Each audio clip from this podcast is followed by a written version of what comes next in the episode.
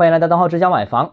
最近呢，这个学者樊纲提出啊，建议在城市群周边的中小城市取消对外地人的限购政策。那这个政策，我个人认为是对的。符合当前的国情和行业需求两方面啊？为什么这样说呢？因为过去好长时间里面，我国的房地产市场呢是很火的啊，过去二十年都很火。普遍的情况就是供不应求，然后导致了房价的快速上涨。那结果呢，以至于我们现在看到的，但凡跟房地产相关的政策啊，调控楼市的，都是过度的聚焦在价格这个维度上面。什么政策方向都是以房价变动为出发点为目标的，而这些政策制定呢？忽略了人口流动造成的地域需求不均啊，三四线城市需求很少，一线城市是很旺盛的，因为持续流入人口嘛。也忽略了中国进入住房总体过剩的这样一个基本面。过去二十年是供不应求的，现在啊，生育率又降低了，三四线人口又流出了，所以呢，这住房其实总体上是过剩的，只有局部是不够的。那现在呢，如果你还沿用过去楼市抑制的一些相关政策的话，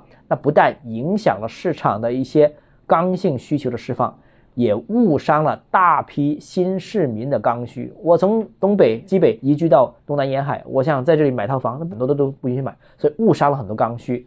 啊，这个本身是背离了房住。这个根本的目标，房住就是房是用来住的。但是我真的移民到这里，我现在想买房，但是我买不了，所以是影响了房住这个根本目标。所以我个人认为，现在是时候重新认识这样一个问题的了。好，我们今天节目到这里啊。如果你个人购房有其他疑问，想跟我交流的话，欢迎私信我或者添加我个人微信，账号是教买房六个字，拼音首字母小写就是微信号 d h e z j m f。我们明天见。